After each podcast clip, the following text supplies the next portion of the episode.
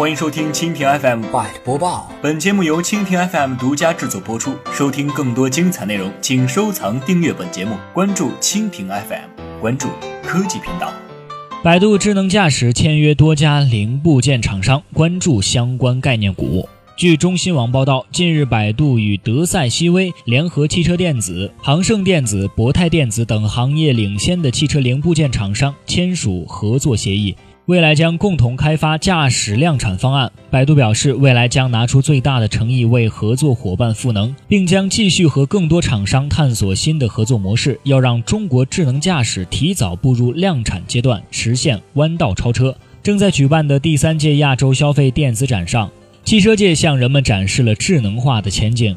工信部、国家发改委、科技部前段时间联合发布的《汽车产业中长期发展规划》提出，到2020年，汽车驾驶辅助、部分自动驾驶、有条件自动驾驶系统新车装配率要超过百分之五十。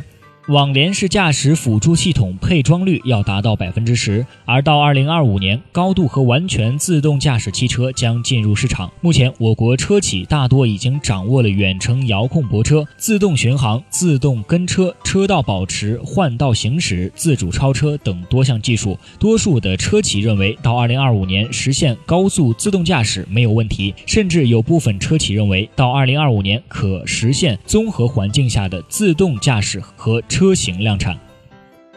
好的，以上就是今天的 Byte 播报，更多的精彩内容尽在蜻蜓 FM。